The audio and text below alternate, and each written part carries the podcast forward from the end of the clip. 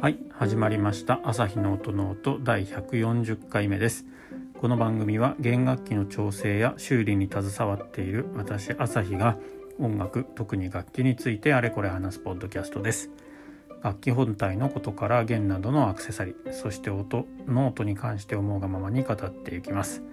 番組を通してバイオリンやビオラチェロなどに興味と親しみが深まってくれたら嬉しいです。はいこんばんは。今えっ、ー、と9時過ぎぐらいですかね、えー、収録をしております。今日も今日もというか今日そうですね。今日も暑かったんですけど昨日よりも暑かったですね。なんか本当にこれでオリンピックをなぜ招致したのかというかねなんかすごいことになってますよね。コロナといい。でそんな感じですけれども皆さん熱中症には気をつけてえー、あとは楽器を外にねレッスンとか。で、えーと、そのレッスンする。例えば音楽教室に行くとかま先生の家にレッスン行くとかですね。あとはカラオケボックスとかで練習をしに行くとかで外に出られる方はあの楽器がすごい楽器熱くならないように、まあ、ケースに入ってても本当熱くなっちゃいますのでですのでその辺ちょっと注意をしながらあのが外出をしてみてください。はい、ニスのトラブルは最近は、えー、最近来てないですね。まあ、来ない方が嬉しいというかねそれだけ皆さんちゃんと注意をされてるってことなのですごくいいことなんですけども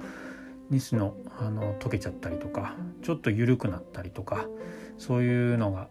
出てきてしまったりもしますので外出この暑い時に外出される場合は少し注意をしてみていただけるといいのではないかなと思います。じゃあどう注意をしろっていうところではあるんですけどまずは本当直射日光を当てないっていうところであのケースの中に入っていればっていうのではなかなか難しくてですねやっぱり太陽の光は、まあ、可視光と呼ばれるその目に見える光の他にもいわゆるこう日焼けをする紫外線も出ていればあと反対側のあの、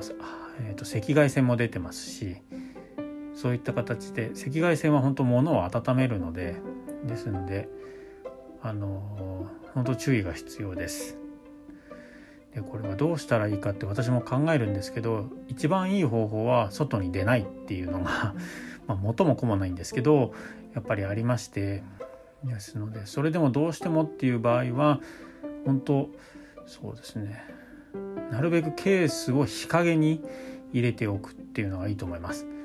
あの背中で背負ってずっとそこに直射日光が当たってるとかっていうのは本当に良くないですしあとはまあこうカバンというかバッグみたいに手で持っていてもずっとそこに太陽の光が当たるっていうのは本当良くないですからですのでまあ、ここで登場するのが日傘っていうのがあって日傘をあの日傘の中にケースを入れて歩くとかですかね。そんな感じでうんちょっと注意をしてみる。あとは本当日陰を歩くとかですよね。できれば、えーと、例えば商店街とかうんそういったところであればなんだろう屋根がついているところとかアーケードみたいなところがあればなるべくそういうところを歩くとかあとはそうですね駅もうーんそうね地下鉄に乗るとか なるべく地下道をずっと通ってなるあの最寄りの駅に最寄りの駅というかその会場だったり目的地に行くようにするとかですかね。と車でっていう方も本当車の後部座席に置いてあるけどずっと日が当たってるとエアコン入れていてもあ温まっちゃいますんでですので本当に後ろに置いてあってもとか車エアコンが効いていて涼しいけれどもやっぱり日が当たってるっていうのはよろしくないのでですのでそれは注意をしていただければいただきたいなというふうに思います。一番大変なのはチェロとかの方ですよね。コントラバスとか。あれはもう日傘に入れましょうって言ってもなかなか入ら入りきらないと思いますし。あとはまあ車の場合もそんなになんだろう自由が利かないって言ったらあれですけど一番後ろに置いてもうん太陽日が当たってしまったりっていうことはあると思うんで。ですのでそうですね。この辺は何とも難しいところではあるんですけれどもやっぱりこうやらないよりはとか気遣いをしないよりはちょっと注意をして何かしらのアクションをする、えー、予防とか対策をするっていうのがはすごく良いことだと思いますのでですので少し、えー、外へ出る時楽器を持って外へ出るっていう時はちょっと注意をしてみていただけるといいのではないかなと思います。どうなんでしょう、ね、もし可能であればその赤外線やら紫外線とかをこうシャットアウトしてくれるような布とかがあればね、ケースの中に、えー、ケースん？ケースの中に楽器を入れるんですけど楽器をあのシルクとか袋でこう中に入れるっていうのあると思うんですけどああいう感じでなんだろう楽器をそういった布、えーとまあ、赤外線とかをシャットアウト遮断するような布とか何かがあればそれでくるんであげるっていうのも一つ手なのではないかなとか思ったりもしますね。なんかそういうのないのかなレインコートするとかっていうのもどうなんでしょうね。この辺はその辺は明るくその辺に明るくないんで全く分かんないんですけどもまあ注意を皆さんしていきましょうという感じでございます。で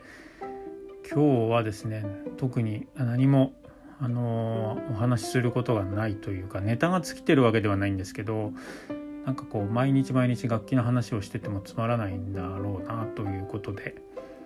今日はですね 父と,、えーと、LINE でちょっと電話をしたりとかまあいろいろやり取りをしていろいろなんか写真を送ってきてくれたりしたのでその写真の話でもしようかなと思います。その話からちょっとつながってえっ、ー、とまあ星空というかそっちの話を軽くして今日は終わりにしようかなと思います。えっ、ー、とですね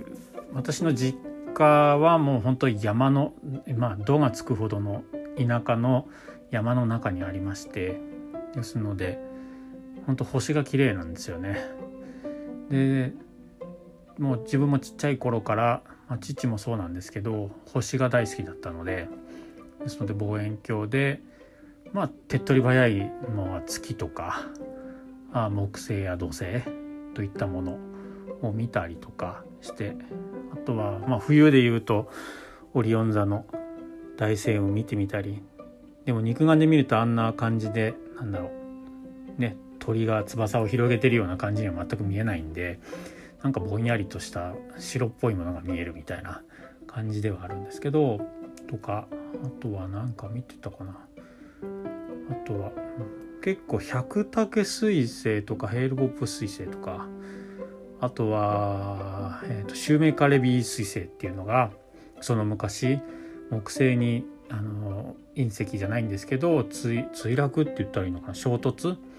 するって言ったそういう結構なイベントがあった時期があったんで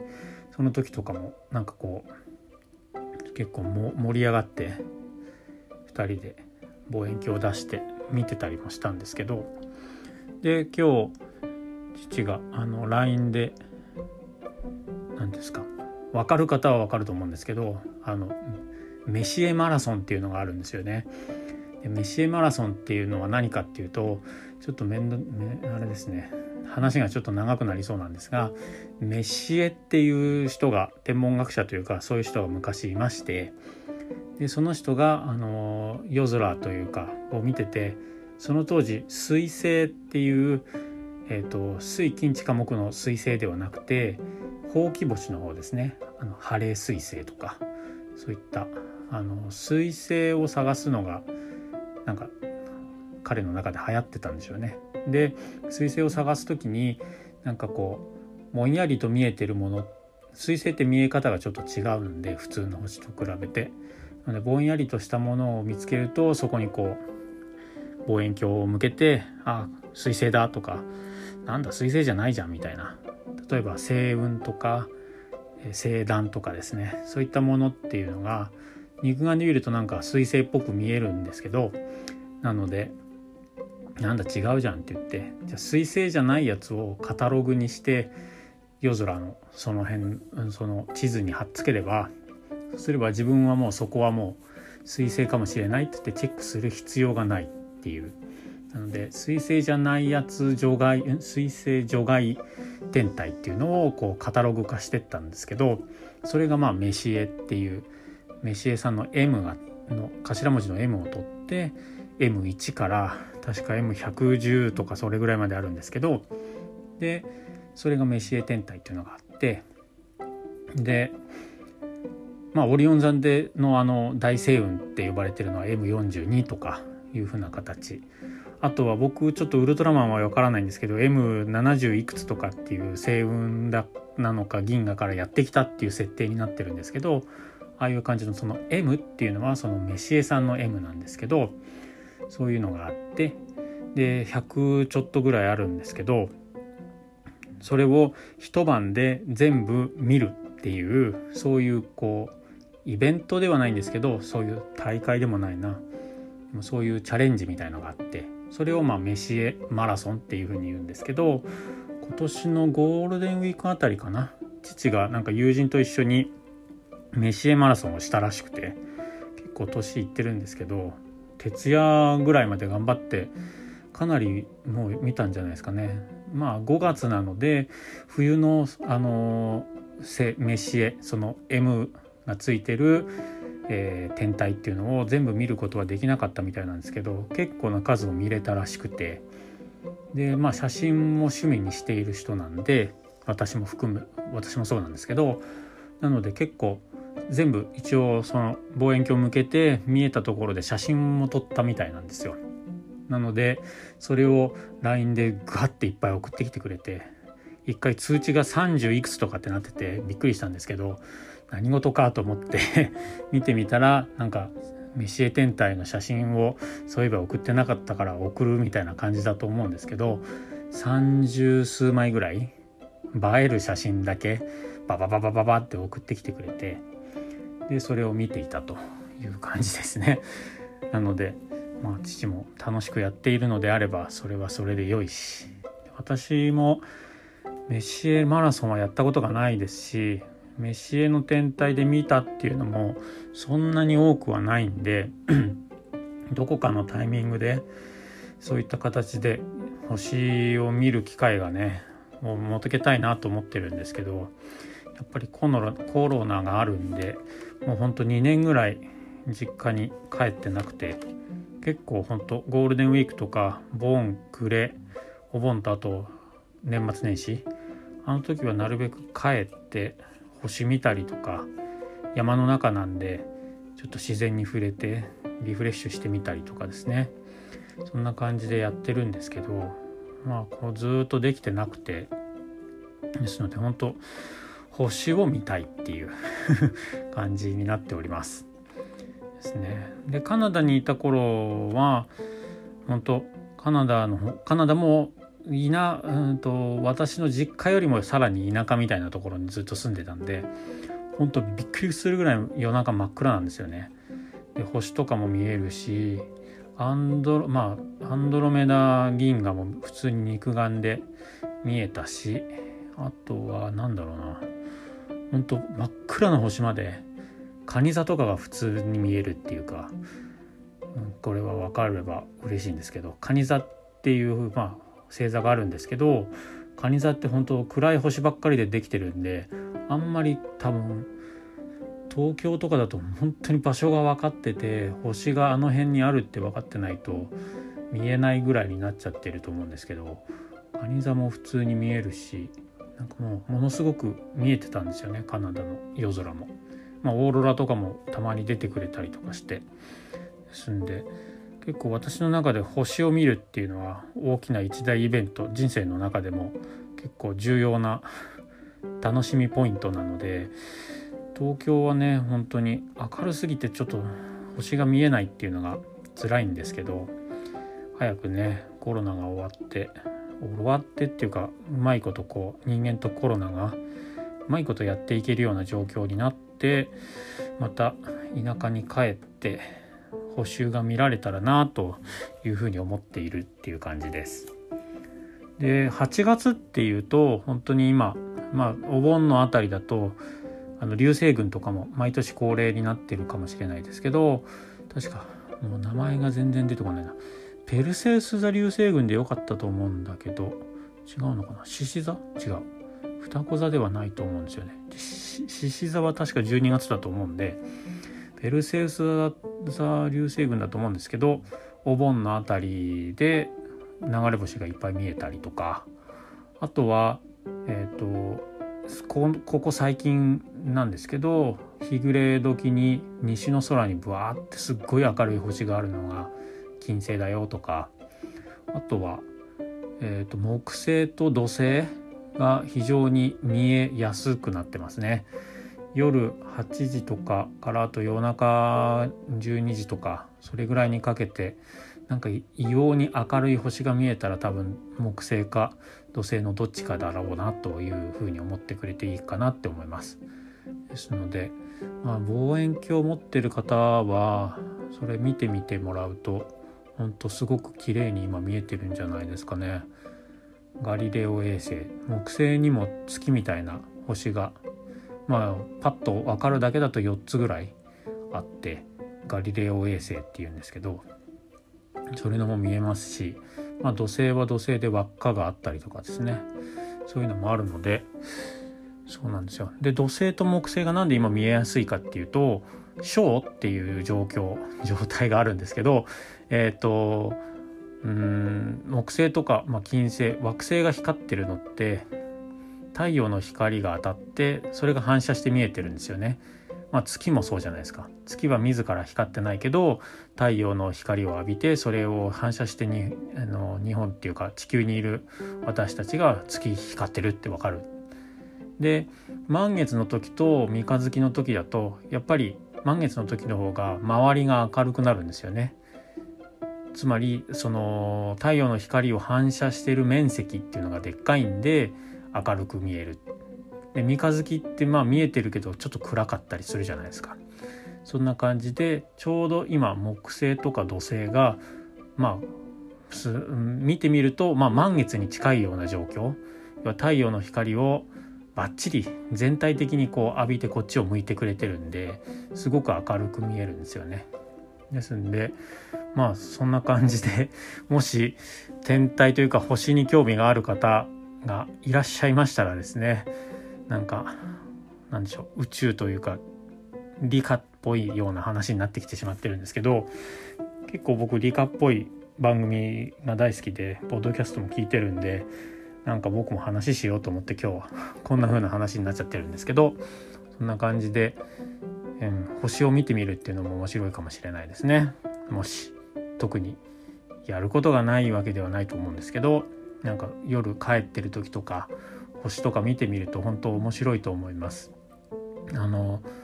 まあこれ眉唾的な話っていうのもありますしもう失われてしまったっていう部分はあるかもしれないんですけどやっぱりバイオリンのあの木ですね。えっ、ー、と表板のスプルースとかあとはまあ横裏板のカエデの木とかもですね昔はあの新月の日に切ったりとかいうふうにしていたみたいです。この辺はまだちゃんと研究してない研究っていうか調べてないんで分かんないんですけどえっ、とやっぱり新月の時に切ると木が腐りづらくなる腐りにくくなるとか、えーと、あとは水分の抜け乾燥させないといけないんですけどその辺の水分の抜け方っていうのもすごく良くなってくれたりとかですね。いうのがあって。で日本の人たちもなんかそういうふうに昔は、まあ、それこそ法隆寺とかわかんないですけどそういった時代とかですね。あとは平安時代とかまあ、宮大工がすごい活躍していた今でも活躍してますけど宮大工の人たちが活躍していた時期っていうのはもしあの月のその新月の時に切る。しかもえっ、といつだっけな。秋口だったのかな。確かそんな感じだ違うか。ちょっとその辺はまあちゃんとノートもう一回見ないと分かんないですけどそういう感じで木を切るタイミングっていうのもすごい重要だったみたいです。多分陰陽道じゃないですけどそういったところとの兼ね合いとかですね。まあ昔は太陰暦って言って太陽の動きじゃなくて月の動き。でこういろいろ1年やってましたんでこんな感じで今よりもやっぱり天体というか星空まあ太陽とか月とかそういったのがすごく重要だったと思うんですよね。ですんでそんな感じで今でも私も持ってるんですけど新月の時に切られた、え、木材っていうのは持ってます。表板ですけど。そう。ちゃんとあの新月印みたいのがついてるんですよ。これ面白いんですけどね。なのでこの木とあとはまあ普通の木ではやっぱ何かが違うのかもしれないですね。こういう科学的な根拠があるのかないのかちょっと分かんないですけどこういうのって結構やっぱ重要なんじゃないのかなというふうに私は思っているのでですのでそうなんですね。ぱりいろいろちょっと話が行ったり来たりしますけど本当私実家がど田舎なんで昔は本当林業がすごかったんですよね。戦後のあの焼け野原を復興させるために木をいっぱい植えたり植えたりとかで木木材製材したりとかっていうところで。でやっぱり私の祖父とか祖父要はひいおじいちゃんとかですよね。曽祖父の時代はやっぱりその辺自然とのこう関わり方っていうのが今とはまるで違うかったみたいであのいつだったかな10月の何日って本当日が決まってるんですけどその時には山というか木の神様にあのお供えをするって言ってえっ、ー、と裏山の辺りですよね。その辺にこうみんなで林業やってる人たちがお酒とか供物を持って登ってお供えしてっていう。そういうのもありましたし今では本当私何月何日っていうのは分からないぐらいになっちゃってますから